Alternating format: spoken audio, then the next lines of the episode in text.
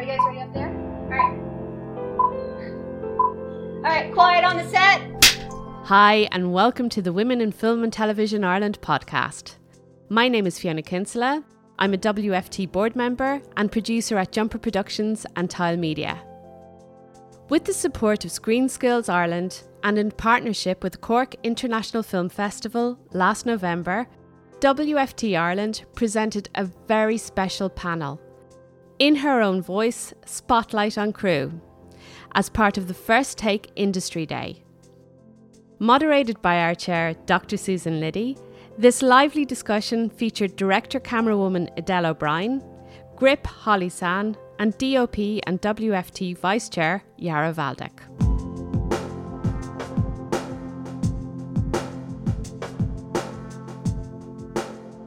Hi everyone, I'm Susan Liddy, Chair of WIFT Ireland, and first thing I'd like to say is thank you to Cork International Film Festival and to First Take for having us today. This is um, something that we've, a collaboration, if you like, that we have um, been involved with for the last number of years and very happy uh, for that association. So, welcome particularly to In Her Own Voice Spotlight on Crew. And our focus today is primarily on women who are thriving in what's often regarded as non traditional career paths.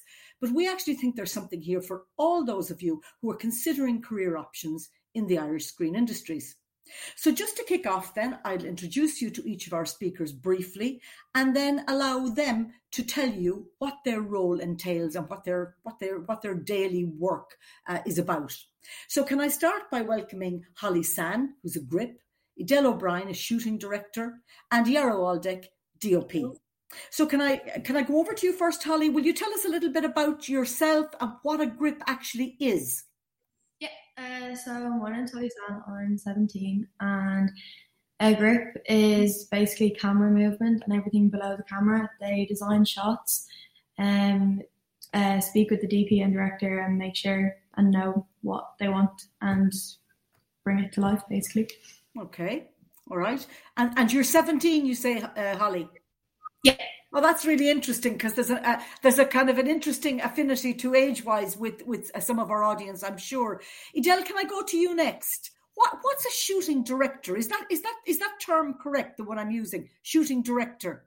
Yeah, so I'm a director who shoots, but it's known as a shooting director. So sometimes I direct with a crew, and sometimes I make documentaries or factual entertainment where I'm principally shooting. And sometimes I do both in the same program. So I would shoot some of it, and then a, a crew would shoot other parts. So um, it depends. It's all about the storytelling. So as a director, it just means that you're hoping to gain access and be less obtrusive, I suppose, intrusive, and um, that you can build a relationship with people and possibly film over a long period of time. So that's what, as a self shooter, is what it used to be called.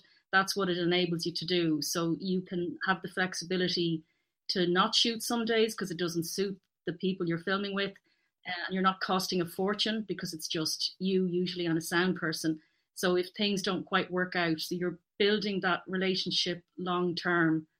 Um, so essentially, you need to be a very good director, a very good shooter, and sometimes you're also doing sound. So it's kind of a bit of jack of all trades. Yeah, sounds like that. Yeah. Thanks, Edel. Jaro, can I go over to you now? Um, a DOP, what, what do you actually do? That's a loaded question, Susan. Um, I would I would split this into about three phases. So in the pre, in the pre-production phase, I would sit down with the director and help them visualize their written script. So that's the first time when you start seeing the words on a page come to life in our minds and we you know we kind of figure out how we're going to portray the film visually. Um, then the second stage would be the production stage um, where i work uh, with the camera team and with the lighting team and i execute that which we have visualized in pre-production. Uh, you know i operate the camera i, I um, uh, pre-light the scenes um, and just direct these two crews camera and lighting to to help execute the vision and then in the po- in the third stage in post-production i would either sit in on a color grade with an experienced grader or uh, on lower budgets i do that myself okay All right. mm-hmm. Okay. So um, a lot to get our our our um, our minds around there. Can I go back to you, Hollie, and, and go through all of you and just ask you to describe your typical working day? What do you when you go into work? What do you actually do, Hollie? So in the morning, I come in an hour early so we can gather our thoughts, uh, get the gear from the day before, make sure it's all in one place that's not going to be seen by the camera, so we don't have to keep moving it. And um, we speak to the DP and director and see what they want for the first shot. Uh, we set it up, uh, get the track together, and um, we watch the rehearsal. And depending on what the shot is, I'll do it or the grip will do it. Um, after the shot, we break it down and bring it back to where the gear is. There's typically like two to 15 shots before lunch. Um, and if I have time in between, I'll clean the gear, make sure it's ready. Um, and then we have lunch and then the same after lunch. And then at the end of the day, I'll make sure all the gear is in one place and clean it off and ready for the next day. And is it a long day, Hollie? Um, it depends. I don't find it too long because I enjoy it. But mm. if it's if we're not doing a lot, then it can be a lot, long day. So it's not necessarily nine to five type of thing for you. No, no, far from it. I'd say, yeah, okay. Um, uh, Edel, what about you? Your typical day, or is there such a thing for you, Edel? A typical day? There isn't a typical day. I would say I've been um, working in the business for over 30 years and I don't think I've ever had two days the same. What what I would say is that in terms of looking at this as a career, that is one of the best things about it is that you're always reinventing yourself, but at the same time you're always building on your experience. So nothing's ever boring. In fact, that's what you would need to be able to embrace or, or have a, an appetite to embrace is that sense of adventure. So, you know, on any given day, you could be in the back kitchen of, you know, um, a hostel in like and say if we're just dealing with even with Ireland, like you could be with people they've never met you before, you've never met them, and your um your job is to maybe let them tell their story. And then, you know, a couple of days later, you could be with somebody who's really used to television and used to attention, and they could be a celebrity. But you know, you're you're endeavoring in that sense to represent them as well, or to dig or probe and maybe find a part of them or let them be, be more authentic than they normally are on television in terms of being that kind of director. So it, essentially, my day starts the day before. Like it always, it's all about prep so that it's not like um, television where you go into a studio and there's cameras and a script and everybody knows mine is a close up or mine is a wide shot and I'm doing that for the first sentence and then I'm going to you know, back to the close up. And is it this close or is it this close? And all of that's on paper. It's good to have learnt all that. And then it's nearly like playing a piano that when you turn up with the camera, you're not directing the people, you're directing yourself. So you're directing yourself to witness them. And there, the camera is sort of like a bird on your shoulder. You don't want to draw too much attention to you or it. You want the person to be there themselves and so you're you're you're prepping so much and you're thinking so fast but you're not letting anybody in the room know that. Even sometimes you're a camera assistant. They think you're just sort of shooting the breeze and refocusing but actually all the time you're talking rubbish a lot of the time not even answering questions. You're filling the gap so that that person sort of forgets they're on the lens. And you're and so as a shooting director you're you're trying to it's not quantity it's quality. You're trying to capture real life as it happens.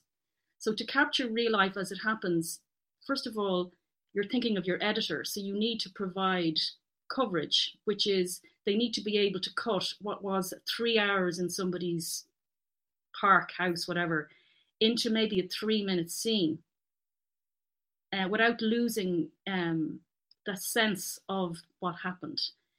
But you're also open to what magic could happen when you least expect it. And what you don't want to do as director is go, oh, sorry, I missed that. Would you mind saying that again? Now, you may have missed it because you can't preempt things that happen.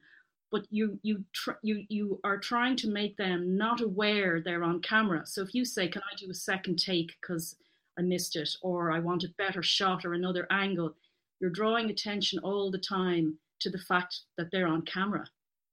And that's actually essentially what I'm trying not to do is I'm trying to make it a really good experience for them so that like there's no red light you know on a camera everybody knows oh it's on it's off it's on it's off i've literally seen people go I'm on, I'm off, I'm on, I'm off. And so you're trying to make it seamless so that after a while they forget the camera's even there. And what you then do is you're really you're not getting like the truth because that's another session whether there is such a thing, but you're trying to get a really authentic sense of who they are and what their story is. And you're not saying to them, take three, take four, take five, because I missed it. I'd love that really nice shot with the door as it closes. Would you mind walking through again? Because believe me, after a few days filming, they're going to go, oh, look, I've enough of her. She's here making me walk in and out of doors three times for a shot because her shot is more important.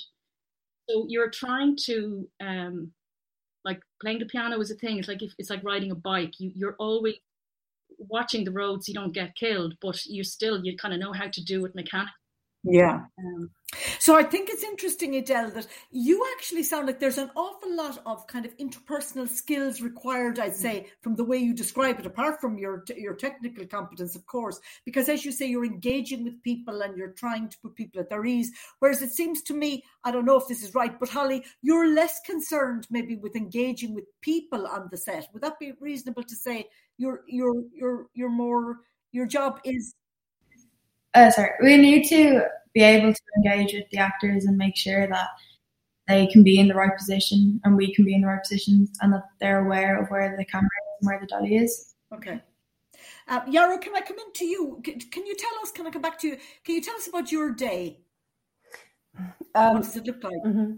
Again, it depends on what stage uh, you catch me in. Um, in pre production, it can be anything from sitting down with the director and breaking down the script and storyboarding to going to see locations, figuring out if they are suitable for the film, uh, to um, talking to rental houses about renting it, the, the equipment we decided on, working with, uh, planning lighting schemes with the gaffer. So, uh, in each production stage, the days are set for each project. You have to go through them to to get a pro- bring a project to life. But it just kind of depends where you catch me.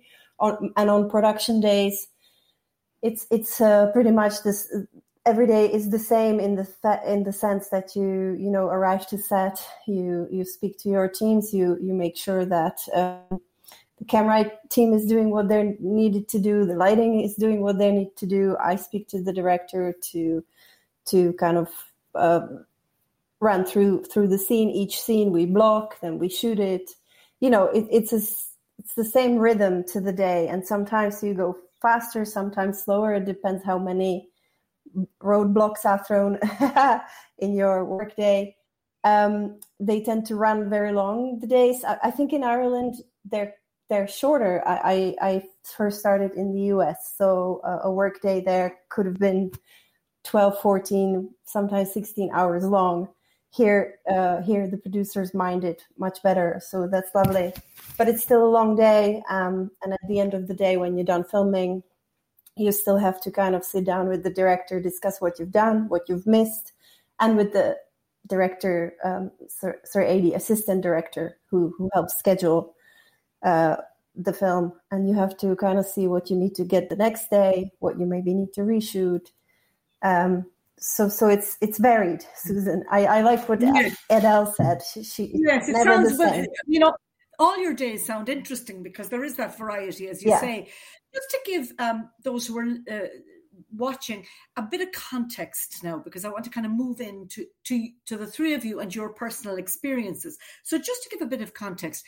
If we look internationally, and if we look, let's say, at the most lucrative films from 2016 to 2018. Four of the 276 key grips working on those films were women. if we stay with in Hollywood and go to directors and female directors specifically, 4% of the top 1200 Hollywood movies from the last 12 years directed by women. Thankfully, things are improving in that regard. And certainly in Ireland, that, you know, we're well up into the early 30 odd percent now. So that's that's something to be uh, celebrating. Um, DOPs don't fare a whole lot better. 6% DOPs working on the big Hollywood films. Uh, and 16% on independent films. So I suppose the bottom line is in many ways, each of you uh, are, are working in in professions that would in the past have been dismissed as male professions probably you know if women had inquired about it or they wouldn't maybe have been sold as possible career options to young women in school.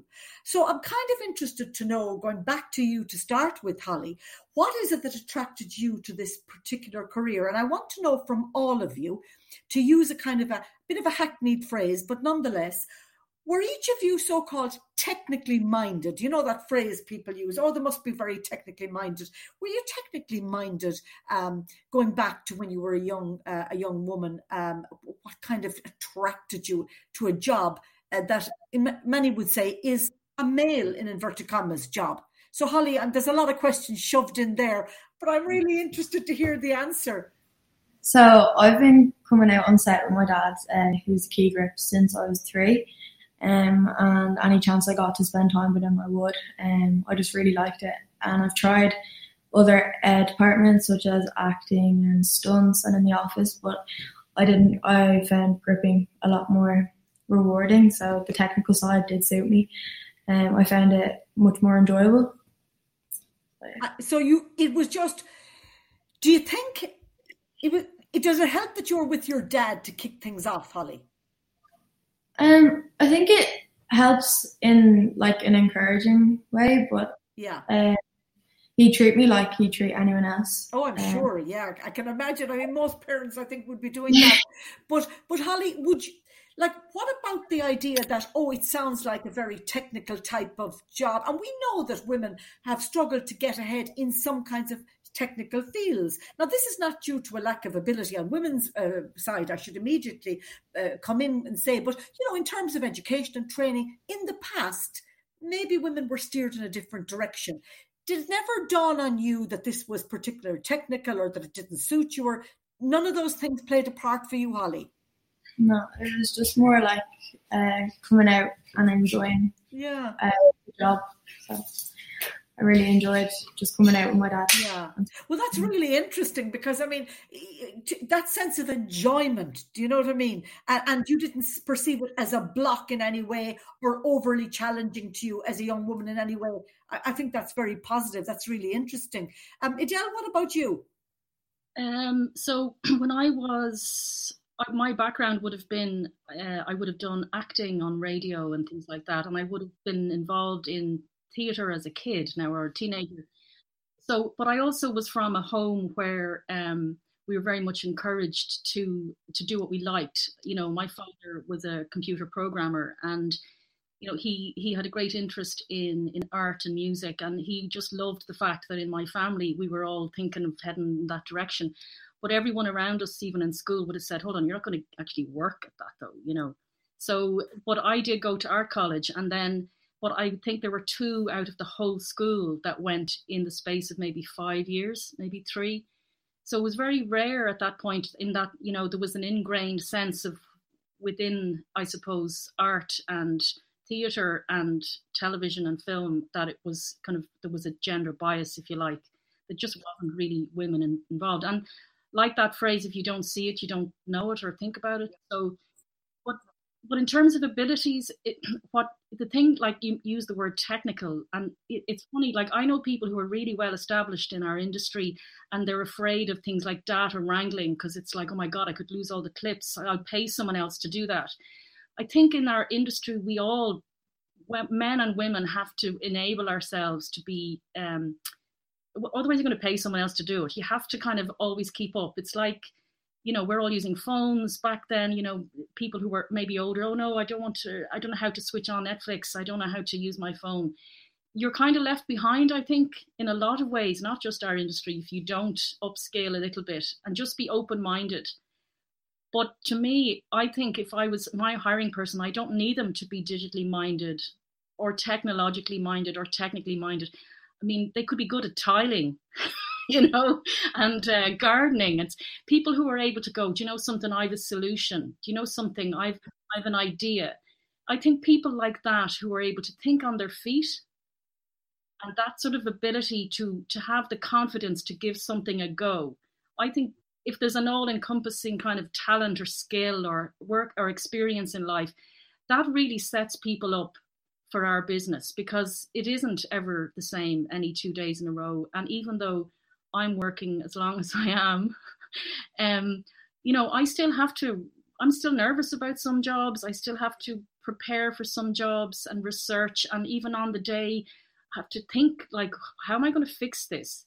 So if you if people who embrace a challenge like that to me that's confidence you know? So that, that would be my kind of um in, to inspire young people who like do not feel your parents have to be in the business do not think you need to know everything about gaming or you need to be able to take photographs there's so many different areas in our business and if you're one of those people who can go, I can do that, uh, uh, or and if I can't, I learn. That's the approach I think that you need. Um, because the one thing in our business in terms of gender, okay, is there is in in in Ireland, I'd say more than a lot of countries, there is a sort of an unconscious bias that we have that we like to know what we know. We like to work with people who are familiar, safe pair of hands, um, she's like me, he's like me, they are from the same background as me, their accent is the same as me. So we're all challenged by that. And that is why the same people get hired. It's because they know what they're doing, but also they're familiar. So you're on a list and you worked on another gig. So breaking through at the beginning can be really difficult. Um, but what you have to do is say, that's not going to stop me uh, and have confidence. Because if I was speaking to myself when I was 17 or 25 or whatever, um, 30 years ago, I would say just go for it and don't be afraid because that's what stops people is that they're they're waiting for the, to be perfect. They're they're waiting for the call. You kind of just need to jump in and be able to make mistakes well, that's interesting. We've got two. We've got Hollie. We'll say coming to it because her dad was in it. But you might equally argue there that, you know, her dad was a great role model. Her, her, dad was presumably never for, I imagine, Hollie, given where you are now, that your dad encouraged and didn't put you off, didn't try to say, oh, you can't do this. Am I right, Hollie? I'm sure he was very yeah, he tried to steer me away from it, but I decided that I did want to do it. So. well, Hollie, did he steer? Like, would you say did, did it? Was it ever an issue in your house that you were a young woman and there weren't too many girls doing this job? Was that ever an issue?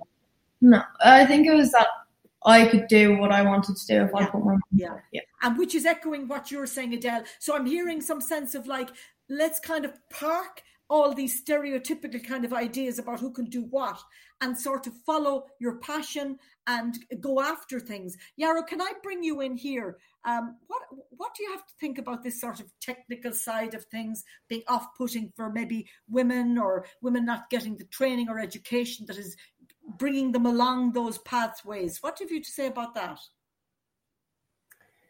Well, I I have to say, like looking back at myself and then also students that I've had um, when I was teaching cinematography in Dublin um, whenever I had guys in the class and I, I brought in equipment, they would be the first ones to, I would demonstrate the equipment and they would be the first ones to go and try it.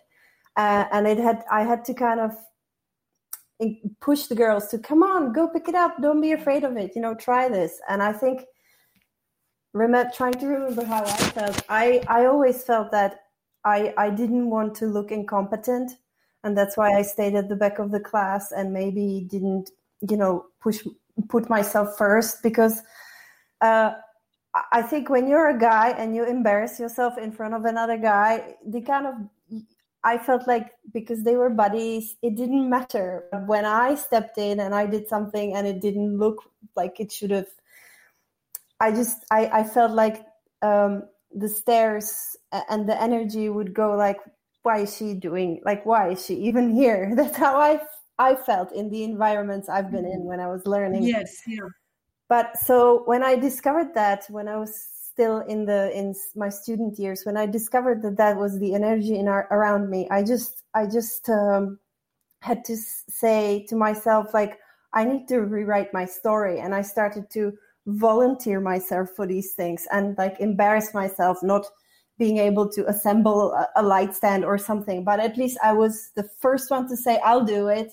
And i then at, at you know as time progressed i just felt like um, i gave myself the confidence that I needed. Um, and, and I realized that there were, even that there were some guys in the class that were happy I went because they felt like me, but they just were better at hiding it that they didn't feel confident doing those things. So I I am not a technically um, minded person to start with, but I love solving things. And uh, at home, my husband calls me MacGyver because I always figure out how to op- open a locked door without the key or you know like so i like to kind of tackle that and i think i think uh, to to side with Edel, uh, it's it's just going for it and being okay with get, being like getting embarrassed you know or it's it's okay it's okay because in the end it will benefit you not anyone else um,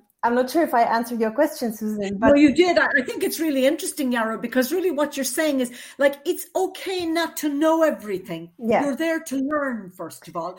Yeah. But I think I wonder, you know, women seem to have a maybe a bit a, maybe are a bit more self-conscious to start with and i mean we're not going to go into all the rigmaroles about how women were reared and so on but there might be still some sort of sense of women just being a little bit anxious about going into a field that, that they don't see other women in. Now, Hollie is one of those examples of, you know, she had somebody directly in her family who was able to, um, you know, she knew by even by by by what he was doing, you know, she knew something of the lifestyle, and I mean that is the essence of see it, be it, really, isn't it, Hollie? It was living kind of that situation, but for others, I suppose it is about really looking around. And and I think it's really important for people who might be you know considering going into this career to understand that all of your careers are open to men and women and that there is no reason whatsoever to kind of uh, put yourself in a straitjacket if you're a young woman and say well I can't really do that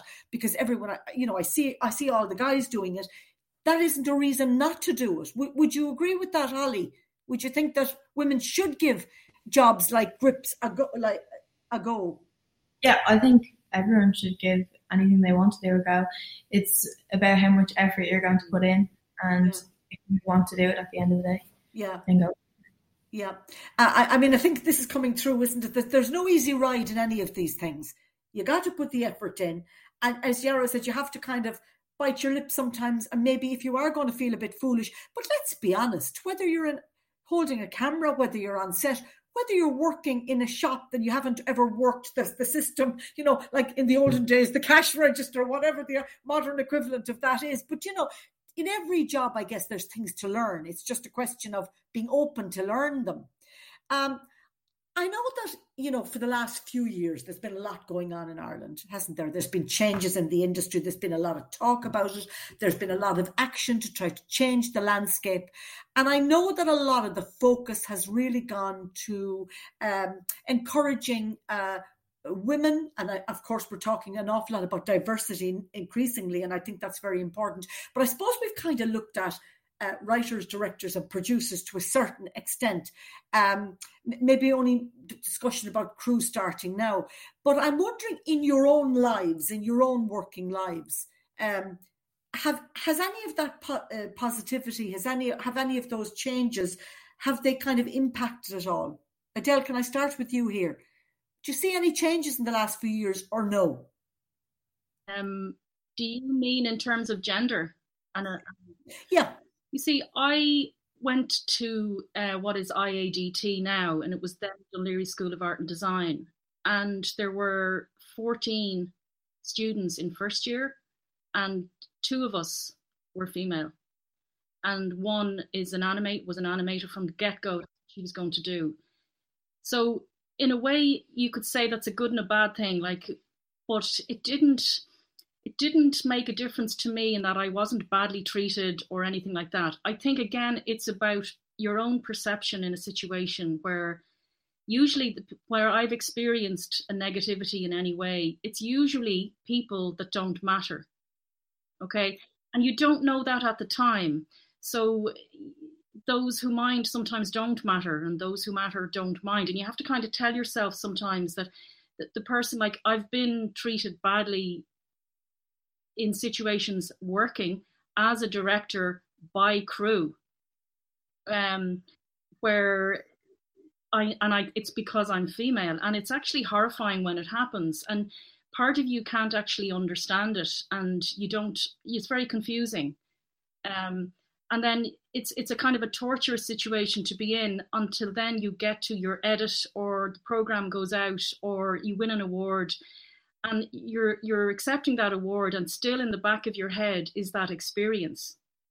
So it doesn't go away and it's it but and it's it's just if again i'm just thinking of younger people coming through it's it, the voice in your head is to say that's actually that doesn't matter. That's their problem not mine i think in terms of progression of career it's still a problem today that women there's loads of women in ireland in television there's especially in production and i think what happens is that women you know they they're trusted early on in relationships with production companies and with crew in roles that require good communication, organization, and kind of diplomatic tenacity, if you like, where, you know, oh, she's great, she'll sort all that out. And sometimes they're not valued as much for their creativity or um, their ability to solve a problem, their ability to frame a shot or um, you know cut a good sequence. Like there's loads of female editors as well like there and there that has been very much uh, a strong area of, of post production there's a lot of really really good editors. You know and then they tend to work a lot on their own but in a crew um you you just you just have to forget the gender thing and and get on with it. And most of the time it's actually not an issue but it still does happen where somebody will make you feel like they, they, they, for their their their need to put you down and it can it can be their need to build themselves up and that they just they can pick on you or whatever. Um i mean i made a series about bullying that won an ifta and i still found myself a few years after that you would think i should know about power dynamics you know been there done that got the ifta and then ended up in situations within year about two years where I knew that I was kind of being picked at. Um, so I suppose I, I would love to have had the, the strength at that point to just know that that's what it is and move on. So you you always you're always dealing with the personal dynamics in this business of dealing with people and whether that's production companies or other crew. 99 times out of 100 it's a great experience whether you're female or wherever, you know, it is it is a very very positive field of employment for people, um, and it's it's it's very challenging. But like that's like I said at yeah. the beginning, that's where that's where the meaning is. Like that's where the satisfaction is. That's, that's true. that's true. And i suppose we should we should come in here just be, i have an audience question which i'll come to now but we should say the recent report from the irish theatre uh, institute does indicate that in media sectors unfortunately there is a lot of harassment and bullying. But i suppose i'm coming from a position of saying better to have that report out there and face the facts and then take steps to do something about it, uh, then then then to kind of go around pretending that everything is perfect in the industry, because of course there are many industries that, that things are not perfect in. Um, but before I come to the audience question, can I just come to you, Hollie, for a second? Have you ever experienced any kind of unpleasantness, Hollie, either bullying or harassment, or or people kind of giving you a bit of a look because you're a woman in, in, in a male job? Do you ever get any of that? Um, not really. Only when I'm like lifting the dolly, which is like typically 180 to 200 kilos, I might get a look or something, but that's about it. So you don't get any bad vibes or any kind of no. That's that's you you have a charmed you have a charmed profession there at the minute. Long may it last, Hollie. So I'm going to put this audience question to you guys, and whoever would like to answer it. The audience wants to know. The audience member wants to know how well does the crew industry know each other? Are there, for instance, networking events that you in, that you attend internationally where you share experiences? Jaro, can I get you to come in there? I wanted the previous question, Susan. um, you can come back to any other question you want, okay. but you want to just toss in because it's important, is it, for crew to network as well and to be connected? Are they? Well, I I I wouldn't say I network internationally, and I wouldn't okay. say I network nationally, other than with women in film and television, because yeah. we organize events. Um, yes, we do. Other than that, there is uh, the, the only networking you do is with the crew you currently work with mm-hmm. uh, or at like film festivals um, you know uh, other than that no not really okay but so so in other words you can be working in a quite an isolated way moving from job to job Jaro is that how you would see it exactly yeah i uh, uh, i think if the networking events were more say organized by I I don't know Screen Skills Ireland. I'm not sure somebody. Uh, I think that would probably um, answer the question: How do we how do we open this up to to newcomers? Uh, but because this isn't here, I myself, when I moved to Ireland, it took me four or five years to to penetrate this this field, and it, it was incredibly difficult. Um, so that would be my experience. Yes. Okay. Um, is that your experience, Edel? Yeah, I'm like, you know, don't even have a website. I mean, I, I I'm terrible at the networking thing, but I know that it, see, it's a different world now, and it is more. There is possibilities there. I think networking is really important eh, for people trying to get into the business, even if it's just to be aware of what's happening when, where funding is. Um, but it goes back to the old thing, like who you know. That, as Jaro was saying, like it is, it's very difficult to get started, even if you have experience from another area or another country.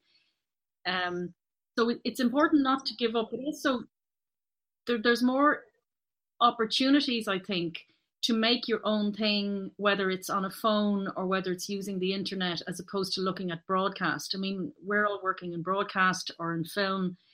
Um, but I mean, my daughter made a film this year in the summertime. I actually didn't even know she was making it. Like, like that just doesn't make any sense to me. Like how until she was making it, because back in my day, you know, you had to, you know, scrape every time, every penny, every every can of film because my first film was on film, and so you know, but it's just getting a posse of people together, whether it's a couple of friends and a phone and a laptop. Like if you want to tell stories d- don't look at that as a kind of an amateur oh well nobody will take it seriously yes they will if you have a story to tell because what they'll see is your energy your drive your commitment um, whether it's in focus or not. I mean and i shouldn't say that in front of Jaro because but you know there's it's it's that um spirit if you like that because you know i have had assistants and, and trainees working with me and you know they can be around a lot and they're great to be around but then i realize actually they can't shoot a shot. Like they just they can't. And they still have to learn practically mechanically how the decision making process is happening.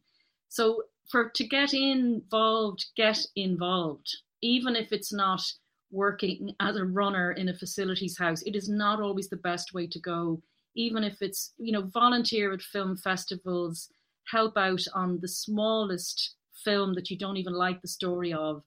Any little thing like that eventually things start to build. And that that would be my advice anyway um and i would come in here and say that um women in film and television ireland it is a great opportunity for people to kind of connect with others in their field. Just that sense of solidarity, I think, that you're not on your own, that somebody else, you can run something pass you know by somebody else.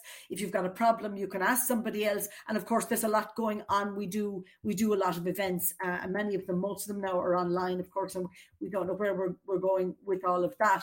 Jaro i didn't ask you that time and sorry i think that you, you referenced it. Did you want to make a point about the male dominated aspect of your career and discrimination? Is there anything like that that you wanted to talk about or mention well, I, I just wanted to uh, comment. You said you asked the, the original question that you asked was if we see improvement in women entering yes. these fields, correct? And do we need to encourage more women? And I, I have I have a, a little issue with the word encourage women.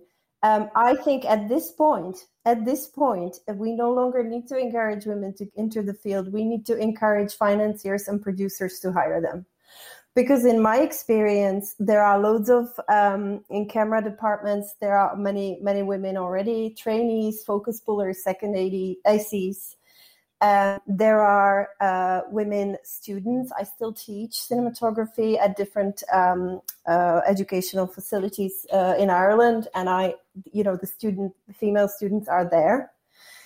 Uh, but there is no follow-up. People women often don't get hired in these uh, crew uh, positions. Maybe maybe they do for makeup or costume, but when it comes to say DOPs, there is one female working DOP in based in Ireland uh, who gets hired to shoot features and TV series. But there are ten others who are capable. They shoot short films, independent stuff, but they just don't get hired for the big things.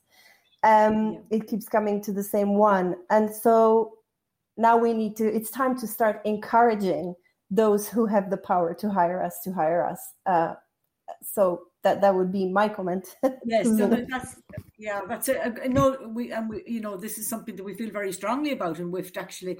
Uh, this idea you know there's got to be a stopping point where women are being trained and you know i mean of course there's a time when it's very useful all the courses all the training and so on but there is that moment isn't there where you kind of go enough. Now we mm. need jobs because we know what we're doing. And of course um that's very important around uh, areas of crew as well. And i know you feel very strongly about that with regards uh, dops and um, that's very well um, explained there Jaro. Um, Hollie can, can i ask you if you knew about your job, if you knew a few years ago what your job was going to entail before you decided to, to, to, to join that profession, would you have followed the same path or would you have done anything a bit differently? Um, maybe just start earlier, I guess. Earlier? Yeah, because I liked, uh, now I'm coming into it more and I'm like realizing what a grip actually does and it's so much more than what I thought it was at the beginning. So maybe just like getting into it earlier, like properly. So Hollie, what what is it that actually because I can hear your passion. I mean, it's so obvious that you just love this job. What is it about the job that you love so much? I think it's just more than what I thought it was going to be. Like there's it's very complicated and it looks easy. Like when I watch my dad doing shots, it looks so easy and like I could do this. And then I try it and it's like so hard. But um, just like getting the hang of things and just like jibbing, going moving the arm on the dolly up and down, like just how hard that can be on its own and the timings of everything. Um, I just find it really fascinating and how it's done and how to set up shots and everything. And uh, uh, um, I'm just wondering whether um, whether whether you think that. Do you know any other female grip, by the way? Um, I think I've worked with one before. I don't remember her name, but uh, I've worked with one on a commercial a few years ago. I think. Was this an Irish woman or or? It was an Irish I think just. I think. Yeah, yeah, yeah. And do you think if do you think that uh, you'd have you'd have still found your way to this job if you didn't if you hadn't your dad? Because you would have looked around and you wouldn't have mm-hmm. seen too many women doing it. Yeah, I don't think it's that I wouldn't have seen women doing it. It's probably that I just wouldn't have known what it is. Anything about it. Yeah. Yeah. And can I ask you finally there, Hollie, did you go to college to study any of this or was was your route into it an apprenticeship type of route? Yeah, it was an apprenticeship. I any chance. Would you recommend that? Yeah. Yeah, because I, I, don't know that we do enough of that anymore. Actually, um, it's all about going to college for a lot of these jobs, and of course, um, that's not always an ideal route for a lot of people. Um, Jaro, where cinematography is concerned, that is a college route of necessity, is it? Yeah, I don't uh, think I would have, first of all, found out about a career in cinematography if it wasn't an academic route. I I first was a photography student, and when kind of it clicked in my brain that I wanted my images to move, that's when I first realized through uh, the suggestion of a friend that motion pictures move. Uh, and, and, so, you know, it, it, because um, cinematography is very much um, an art um, uh, field, so happens to yeah. have a technical part yeah. Uh, there is a lot to learn uh, and I, so i took the i took the longest route possible and i did a six six year degree in cinematography which wow, is yeah. the most you, a long time yeah, you can yeah. learn and i so i i don't see how i could have learned what i've learned by doing an apprenticeship i would have probably learned to be a camera operator grip or something like that which are incredible fields and i love them as well but I wouldn't have necessarily learned how to be a director of photography that way. Uh, but yeah. Um, yeah, so I would recommend my route. however, however, if there yeah. are people who who maybe from an apprenticeship they get a chance to start shooting, uh, yeah, quickly, why not? Why not? But usually it doesn't happen. Camera internships are to train camera assistants, DOPs. Yes. Yes. Okay. Um, Edel, what about you? I mean, would you have followed the same path knowing what you know now?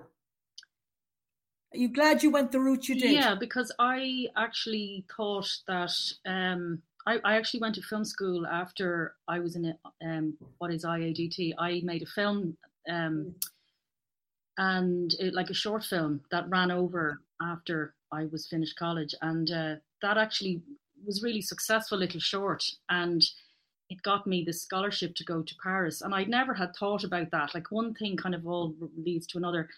It was really in that, it was the state film school and there it was very prestigious and very few people and it was all the director and everybody knew all the credits from every film ever made and i didn't like i wasn't that person but we were being very much encouraged to make feature films and to scale up with other crew within the college. But I ended up um, going to Russia um, with a Hi8 camera back when it was just little tiny tapes and just on my own uh, to follow a story. And you know, I spent nearly six months there, and it, it, was there that the penny dropped that I um, I liked um, witnessing lives, as in letting them tell their story.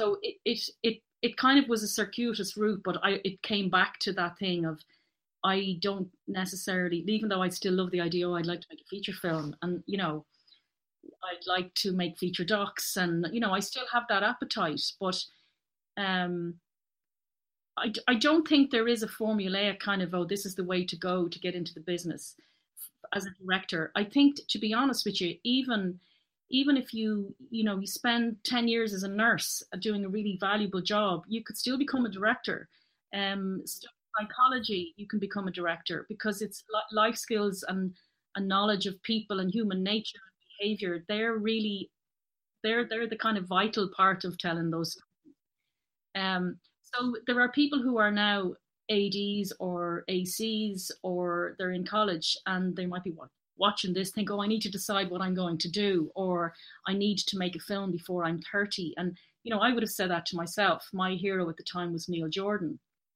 And he had made a film at 30, I think it was. And uh, and I thought, God, if I don't make a film by the time I'm 30, I'm like over the hill. Um, because I made my first film at 22. And I thought, you know, God, I better have a feature by the time I'm 30, you know. So you know, I'm here, and, and I still don't. so lots of time, lots of but time. But it's a lifestyle. I think filmmaking or or documentaries, like it, it's not you know just a job because if if you mm. did think of it as just a job you'd constantly be saying why am i working so hard and not being paid enough or never get holidays and you're juggling your family life you know mm. and especially for women you know we have to like the elephant in the room is you know it's very difficult to be full-time committed parent and a full-time committed director like it is, but can I once again come in with slightly more uplifting? You're absolutely right, Edel, and this is a huge issue. And for a long time, it was an issue that wasn't spoken mm. about because obviously, when you go in around colleges talking to students, you know, I've spoken to directors who've gone in and said, well, you know, you don't like raising the idea of like anything that would stop young women getting involved. And if you start talking about motherhood, particularly, I mean, I know we say parenthood and it's true, but mostly, I mean, mothers pick up the slack. Uh, and, and, of course, there is that period where they must have their baby and they must go and deliver and so on. And so that was kind of sometimes brushed under the carpet. And I'm very delighted to say that Raising Films Ireland is, has been. Um, uh, has been formed in Ireland now, and uh, they, uh, in fact, I've been involved in the first piece of research, which is being launched uh, early next year. And so, what I'm saying is, there is a kind of wherever you look now, there is a more of an awareness, I think, that there's a lot to be done to make the industry a more welcoming place, not just for mothers, but for parents and also for carers, because you don't want to have to choose between, you know, a, a profession that you love so much and an important, um, you know, important people that you also love in your life. Uh, so I, I think that's positive. If I was to go around and ask you where in an in an ideal world you'd like to be in five years, Jaro, where would you like to be? uh, in my career, in my career, or physically? Your career. I think we'll stick to careers for the moment. Yeah. Oh yeah, uh, I was trying to be funny. Um, I know. I mean, uh, just like Edel, I was told when I was in film school that um, usually, if, if, if you're going to be a DOP, you get to shoot your first feature about ten years after you graduate. So 2021, come on, come on. it's been 10 years. It's been 10 years since my master's degree graduation. And mm-hmm. uh, it hasn't happened yet, but so that would be it within That's the next five years. I want to be the I want to be the one, the second DOP that you say. There are only two DOPs in Ireland who shoot features, and I want to be. And one of them is one. that Jaro Waldeck, and she just can't stop getting work. It's so annoying. But but Jaro, I do think I must come in here to say I understand your frustration, and I, I totally am absolutely rooting for you, as you know, for for that goal. But it's is it also true to say you enjoy your daily, you enjoy the jobs and the work that you are doing? I, I love it. Absolutely. Yeah. i love it. It yeah. is it is the job that brings me joy. Uh, and i am i'm no I, I know i'm capable of doing many other things. I could have a career doing other things but uh, this is this is the thing that makes me sane. And there there is no no voice at the back of me saying oh i really wish you were an accountant or you, you should have gone for that career. No it's it would be the other way around. If i was an accountant there would be this voice saying but you really wanted to do, you know, cinematography. What are you doing? Yeah, that's wonderful to be able to feel that sense of that you've taken the right path. Mm-hmm. Hollie, what about you? Fast forward five years. Let's say we're sitting around here having the chat in five years, and I say to you, Hollie, what has happened for you? What would you like that to be? Uh, so I'd hope to be a keeper, and that's basically uh, they set up the shots, they design the shots, and they manage the floor and they manage the budget for their team. So that is a sort of, if you like, that is a step up. Is it a considerable step up, Hollie? Yeah. Um, yeah. So they'd be like the top of the Okay. Okay. And are you pointed in that direction, Hollie? You are. Yeah. Good. That's great. Edel, what about you? Well, some days there's a part of me that hopes that five years from now I'm on a beach with, you know, in Greece, with um, with the funds to be able to stay there six months of the year. Um, I mean, look, I still think it, it's an amazing career, and um, it is so enjoyable that uh, you kind of wake up and go, well, you know, one of these days I'll get a real job, you know, because it's hard to describe to people what exactly it is. But I, I just love telling people stories and I love, you know, whatever it is, I can get interested in it, you know, very, very quickly. I can get committed to a project very, very quickly and then when I'm not actually eh, on a job, then I kind of can very quickly say, "Oh my God, I might never work again," which is kind of silly, I know. But it, it you, so you have there's a lot of self doubt, and then you have to kind of motivate yourself with confidence from somewhere. But I would love to say that the self doubt will disappear, and that you know, then a few days later, I'm back on another project.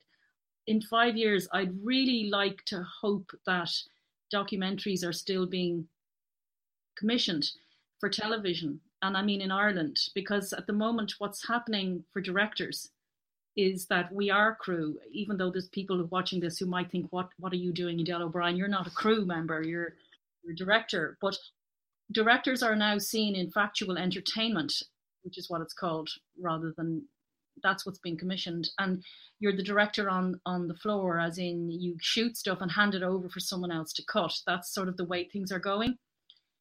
Um, and that I'm not really that interested in it. I've done it, but you know, there's nothing quite like bringing a project home through the edit. So I would like to say that five years from now, feature docs, TV docs, documentary series are still being commissioned because I think people do want to see them, and they don't all have to be crime.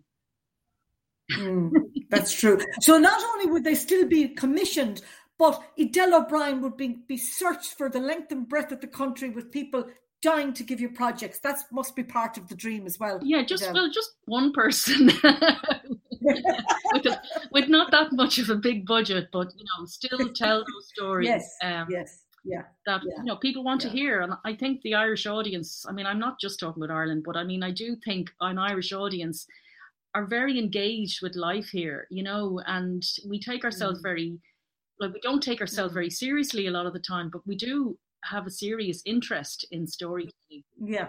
Um, so yeah, I'd still like true. to be part of that. Okay.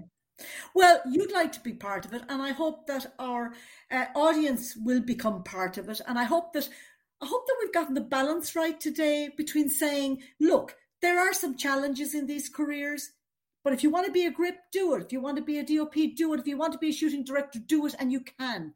Uh, but you're going to have to, in a way, the most important thing is to be fearless and to go forward going, okay, I feel a bit uncomfortable, but I'm just going to keep going and I'm going to learn. And maybe it's all about stretching yourself too, because you've all achieved it. It's possible to achieve it, but it's about saying, I want to do it and I'm prepared if it's going to be maybe a little bit awkward. I might feel a bit shy, maybe at times, but I'm going to do it because I want to do it. And, and I think that you've shown what a wonderful um, what a fabulous uh, sort of career it can be because you all love your careers so much and no regrets. I'm not feeling a single regret coming uh, across, just the hope that things will continue and go from strength to strength.